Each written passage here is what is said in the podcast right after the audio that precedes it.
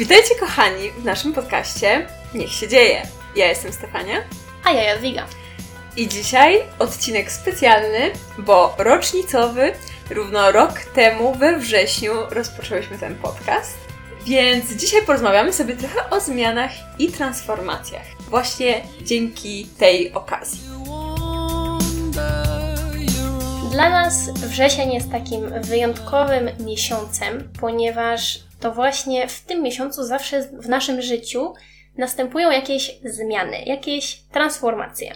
Na przykład ty jeździłaś powiedzmy na różne wymiany Erasmusowe, miałaś projekty zaczynające w tym miesiącu, a ja na przykład na moją jedyną wymianę studencką pojechałam do Hiszpanii we wrześniu i wróciłam we wrześniu, a także jak wyprowadzałam się z Polski do Kolumbii, to również nastąpiło to w tym miesiącu, więc zdecydowanie jest to miesiąc, który jest dla nas po prostu ważny.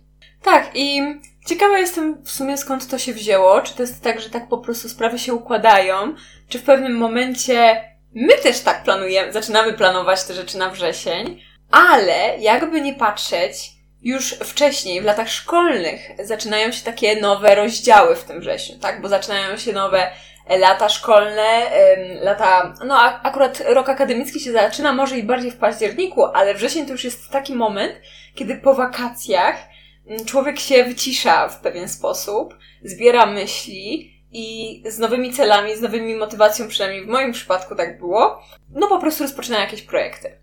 Ogólnie rzecz ujmując, to jest taki trochę miesiąc, w którym coś się kończy i coś się zaczyna, więc to jest taki miesiąc, który zaznacza pewne epoki, takie jakby rozdziały w życiu i ja osobiście to bardzo lubię, bo jestem powiedzmy fanem różnych zmian. Ja nie lubię robić non-stop tego samego przez kilka lat, bo zaczyna mnie to po prostu y, nudzić i męczyć, więc cieszę się, jak zaczynam coś, czego jeszcze nie lubiłam wcześniej, więc może to być przeprowadzka, może to być koniec studiów, zaczęcie nowej pracy, czy nie wiem, przeprowadzenie się do nowego domu. Każdy będzie miał jakby taki inny etap w swoim życiu. Na przykład, nie wiem, może ktoś zaczyna rodzinę albo adoptuje zwierzaczka.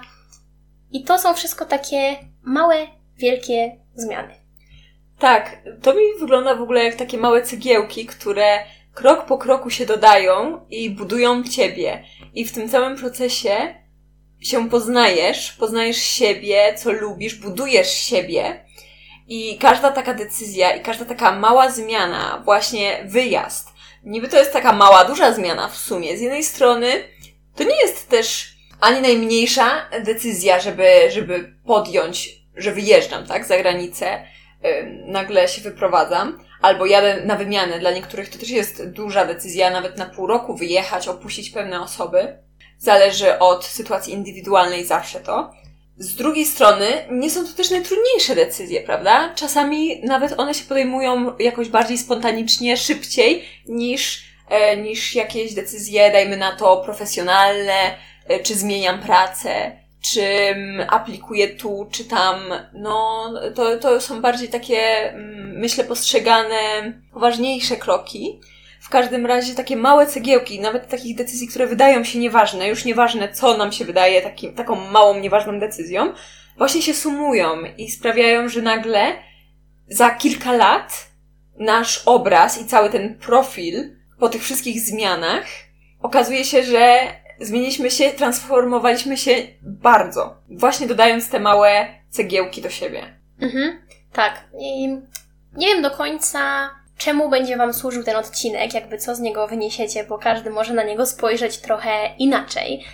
Ale może będzie to dla kogoś pewnego rodzaju inspiracją, albo może takim lekkim popchnięciem, żeby spróbować czegoś, na co ma ochotę, ale czego się boi, i coś go tak jakby, nie wiem, w środku powstrzymuje przed podjęciem tego ostatecznego kroku, bo no na przykład, nie mam znajomych, którzy by się chcieli wyprowadzić z Polski i coś tam ich jeszcze trzyma i nie pozwala zrobić tego ostatecznego kroku, więc każda jakby sytuacja jest oczywiście indywidualna i czasami potrzebujemy takiego zewnętrznego popchnięcia, więc nie wiem, może to jest coś, co Wy wyniesiecie z tego odcinka. I jakoś tak teraz to wszystko mnie jednak sprowadza do tych zmian, e, te zmiany właściwie sprowadzają mnie do kwestii tych decyzji, powiem Ci.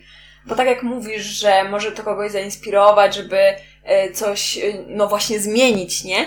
Albo podjąć te decyzje, bo tak naprawdę zmiana wynika z podjęcia decyzji pierwotnie. I tak jak kiedyś usłyszałam super zdanie, które mi się bardzo podobało, że dużo pracy, góra pracy, to w rzeczywistości pagórek pracy, mały i mnóstwo decyzji do podjęcia. I to się wydaje, że to jest dużo pracy, ale tak naprawdę to jest wiele, wiele decyzji do podjęcia. I tak jak sobie teraz myślimy o dużej zmianie, to tak naprawdę to są decyzje do podjęcia. Nie wiem, rozpoczęcie tego podcastu to była decyzja do podjęcia. Później wybranie programu, w którym będzie, wiesz, montowany, w którym będzie e, edytowany, decyzja do podjęcia. Dzwonienie się, dobra, to się dzwaniamy pierwszy raz, wtedy i wtedy, decyzja, nie? I to są takie właśnie małe decyzje, małe kroczki, które później zaczynają budować coś większego. Coś większego od samych tych decyzji, od samego ciebie. Tak, wiesz co, właśnie bardzo mi się spodobała ta Twoja metafora o tych cegiełkach, więc właśnie tak dokładasz za każdym razem taką małą cegiełkę, nie? Podejmujesz tę decyzję i to jest kolejna cegiełka i tak powoli z czasem tworzysz ten mur, no nie? Albo dom. Nie wiem, możecie sobie wyobrazić, co chcecie, tak? Ale jakby coś konstruujecie y, tymi swoimi cegiełkami, no nie? Więc jakby czasami potrzeba nam trochę odwagi, żeby podjąć jakąś decyzję, bo niektóre są y, trudniejsze, a inne są prostsze do podjęcia. I dzięki tym właśnie decyzjom to idziemy dalej, postępujemy dalej, to jakby ta nasza budowa postępuje. Dokładnie, a czym innym jest transformacja siebie na przykład, albo transformacja czegoś, nad czym pracujemy, jak nie właśnie taką budową w sumie mozolną, nie? I jednak wymaga to jakiejś systematyczności, bycia, no właśnie takim konstant, taka systematyczność. Tak jak też ostatnio słuchałam e, jakiegoś podcastu i tam dziewczyna mówiła, że ona jest ogólnie e, youtuberką, pełnowymiarową, nie? Że to jest jej full-time job. I w pewnym momencie utknęła tam na iluś subskrybentach, powiedzmy, nie wiem, kilkadziesiąt tysięcy. I tak była tam przez, nadal jest, przez ileś miesięcy. W międzyczasie jej różni znajomi, też youtuberzy się rozwijali i już dawno ją przegonili, powiedzmy mieli mniej tych subskrybentów, a później nagle mieli o wiele więcej, a ona została na tych 30-40 tysiącach. I zdała sobie sprawę, że ona totalnie nie jest systematyczna w, we wrzucaniu kontentu, we wrzucaniu treści.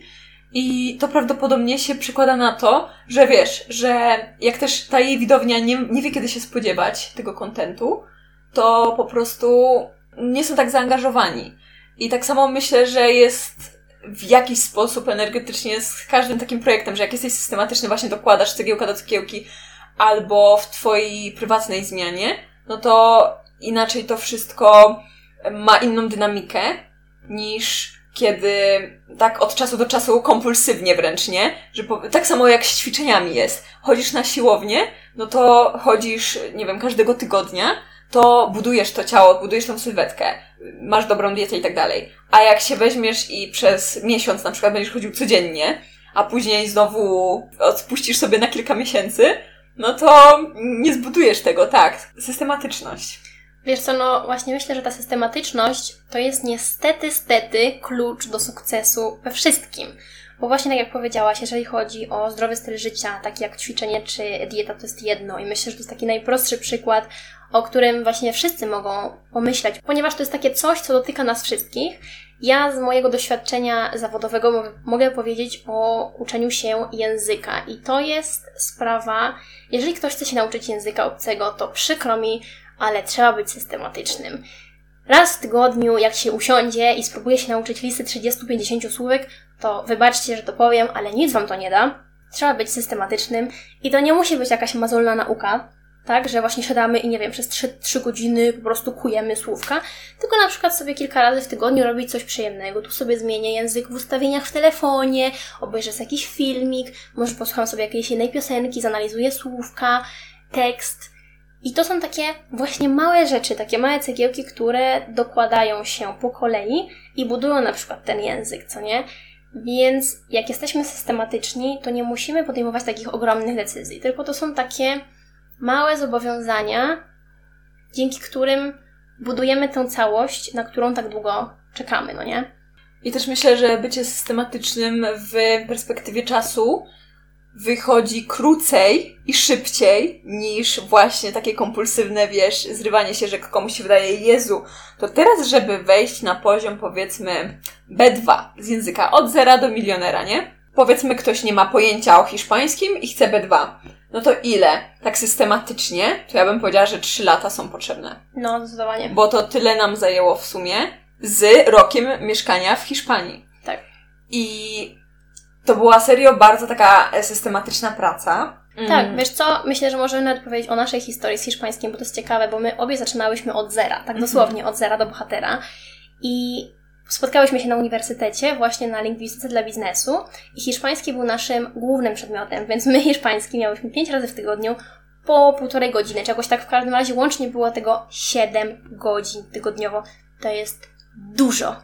Bardzo dużo. To jest bardzo dużo i ja pamiętam, że na samym początku miałam mylne pojęcie o studiach. W sensie nie, miałam dobre pojęcie o studiach, ale nie o tych, bo wydawało mi się, że można sobie opuszczać zajęcia. Ale nasze profesorki, i bardzo dobrze, że to robiły, bardzo pilnowały, żeby nie opuszczać tych zajęć, szczególnie z hiszpańskiego.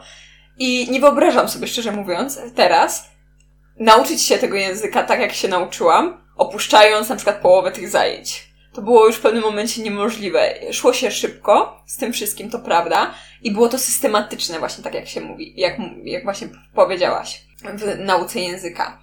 Ale z drugiej strony, właśnie wracając do tego konceptu, że jak ktoś sobie pomyśli, Jezu, to teraz przez trzy kolejne lata, żeby się nauczyć płynnie języka, to mi zajmie trzy lata, to można się przerazić. A z drugiej strony, później ktoś się będzie zrywał od czasu do czasu i te trzy lata miną o wiele szybciej niż się wydaje. I suma summarum ta osoba się obudzi i tak z A1 albo z A2. I czas przeminie, a przez to, że nie podjąłeś w sumie tej decyzji, żeby być systematycznym, żeby być zobowiązanym, takim committed, no nie? Związanym z celem, to przez to, że nie było tej pierwszej decyzji, straciłeś ten cały czas i w sumie nie osiągnąłeś tego. Jakby ani nie masz tego, że znasz język, a w sumie ten czas i tak już wiesz, przeminął. Tak, wiesz co? Ja to widzę, no, obserwując mm, pracę różnych osób nad językiem i to jest trochę właśnie frustrujące czasami. Ja też rozumiem, mam wrażenie ogólnie, że my w tej chwili, w dzisiejszych czasach, jako że mamy tak ogromny dostęp do wszystkiego i można robić tyle rzeczy, można uprawiać sport, można się uczyć języków obcych, gry na instrumencie. No mnóstwo jest takich, jakby nie wiem, pasji, zainteresowań, które można teraz rozwijać i zwłaszcza dla dzieci, co nie? Jakby dużo rodziców chce jak najwięcej takich zajęć zapewnić swoim dzieciom, żeby mogły się rozwijać na wielu różnych płaszczyznach, no nie na przykład artystycznie, właśnie językowo, sportowo itd. I to z jednej strony super, tylko z drugiej trzeba się zastanowić, czy to nie jest za dużo, bo czasami lepiej coś zredukować i skupić się na jednej czy dwóch rzeczach, ale tak naprawdę to dopiłować, doszlifować i wyciągnąć z tego realne profity, aniżeli dosłownie wrzucić swoje jajka do kilku różnych koszyków, co nie? I potem wyciągnąć z każdego tego koszyka jedno jajko. I ja to widzę właśnie w języku, że niestety do tego trzeba się zobowiązać. Trzeba się, tak jak właśnie powiedziałaś, you have to commit. Musisz się zobowiązać do tego, że będziesz to robić systematycznie i właśnie w języku nawet nie, nie musi to być takie mozolne. Można oglądać filmy, można oglądać seriale, można czytać książki, to może być przyjemne ale no trzeba to robić jednak systematycznie, bo inaczej nie będzie tych realnych efektów i właśnie tak jak Ty powiedziałaś, my przez rok się uczyłyśmy tego hiszpańskiego bardzo intensywnie i też nasze studia były super, bo one były darmowe, tak? One były stacjonarne, dzienne, nie musiałyśmy za nie płacić i tak naprawdę to był darmowy kurs języka obcego. Więc ja osobiście polecam, jeżeli ktoś się zastanawia i chce się nauczyć języka obcego tak dobrze, to to mogą być naprawdę spoko studia.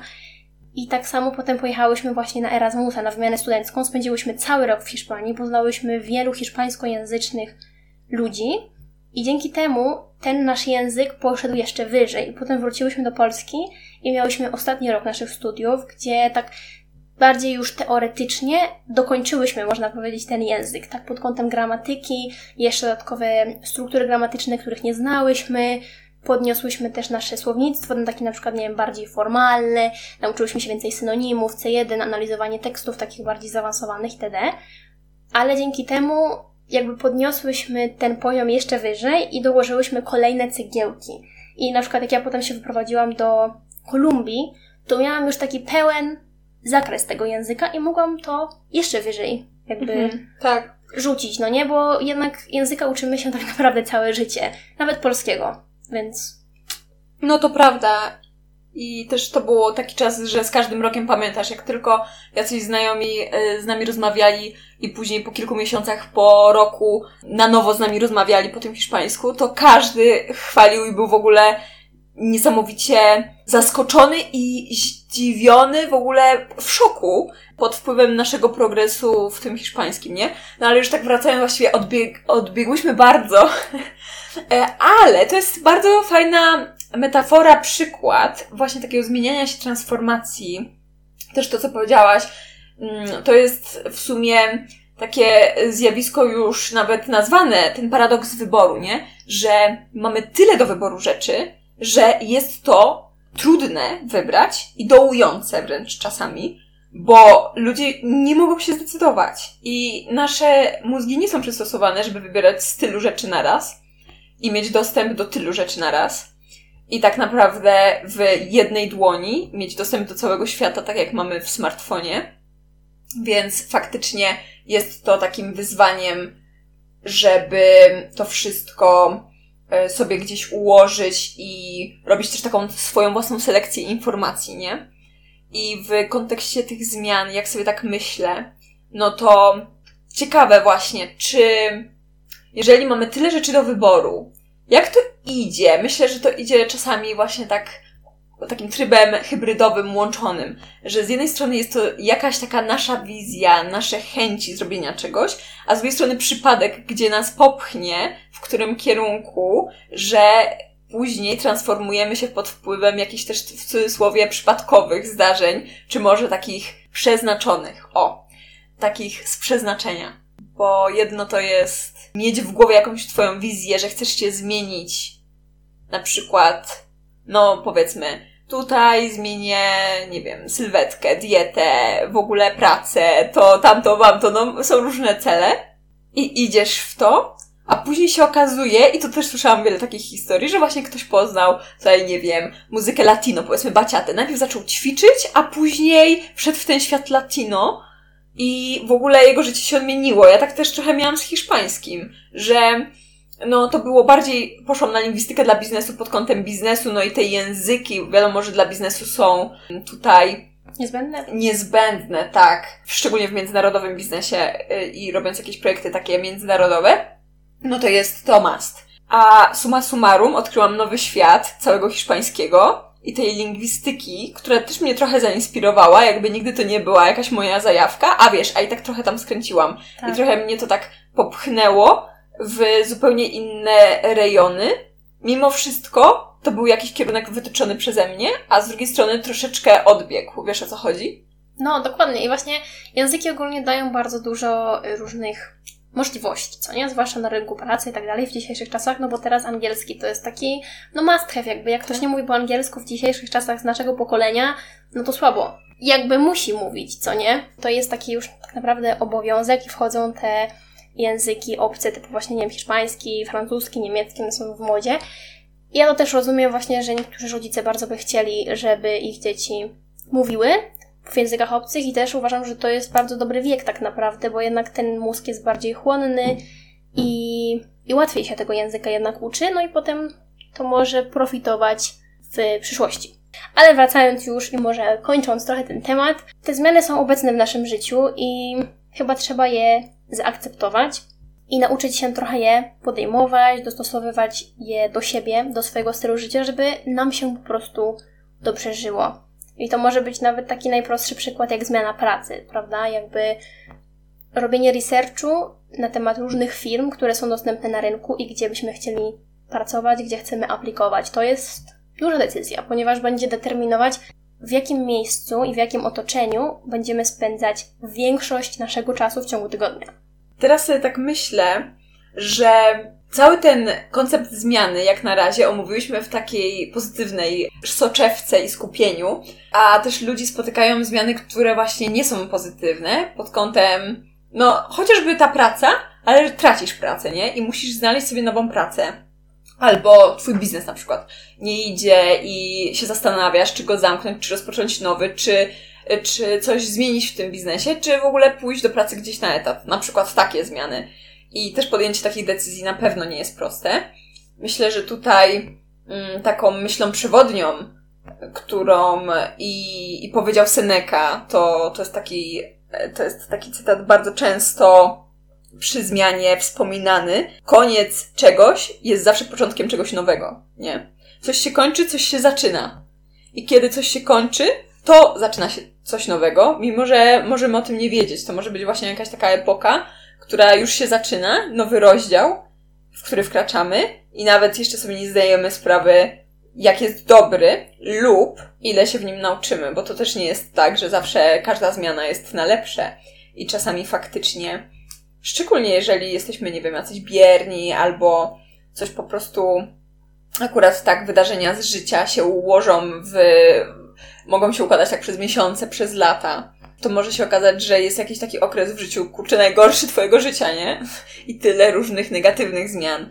I są różne takie sytuacje, które, typu COVID był taką sytuacją, gdzie wiele ludzi, nie wiem, chorowało, traciło pracę i spotykały ich zmiany totalnie nieprzewidywalne wcześniej.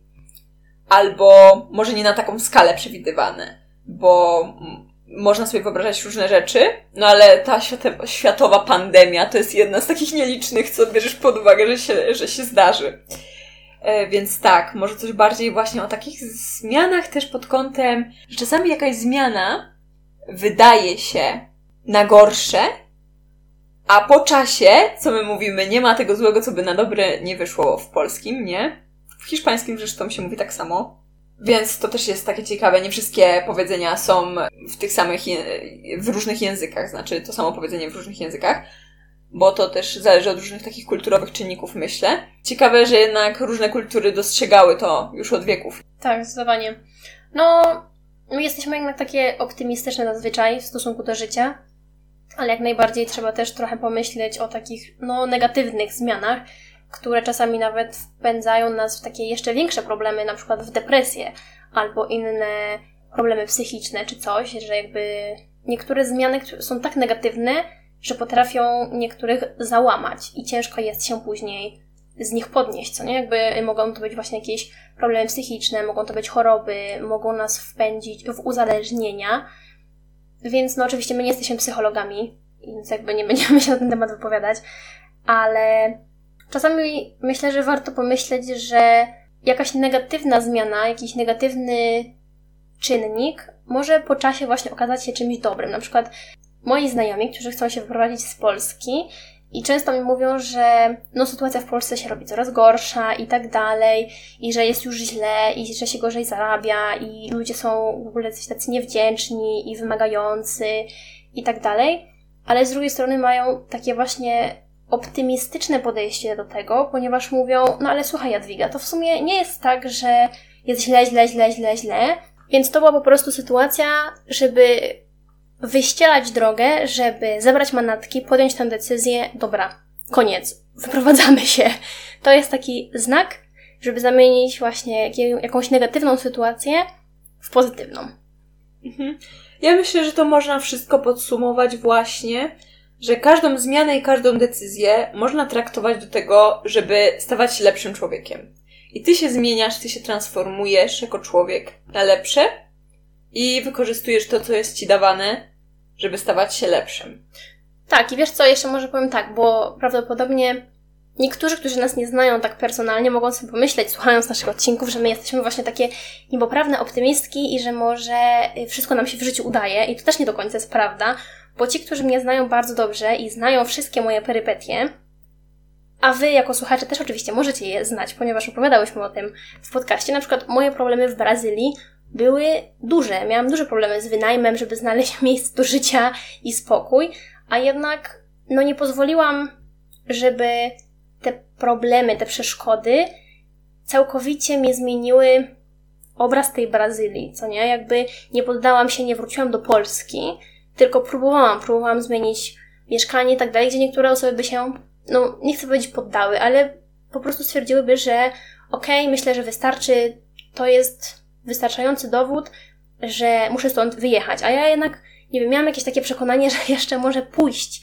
trochę to w lepszą stronę, no i koniec końców poszło, nie żałuję, dużo się z tego nauczyłam, więc zdecydowanie ta Brazylia zahartowała mój charakter, więc mimo, że to nie było przyjemne i musiałam sobie poradzić z wieloma różnymi problemami, to wyszłam z tego powiedzmy obronną ręką. I myślę, że to jest taka idealna myśl, którą możemy skończyć ten odcinek. Dajcie nam znać, co sądzicie na ten temat.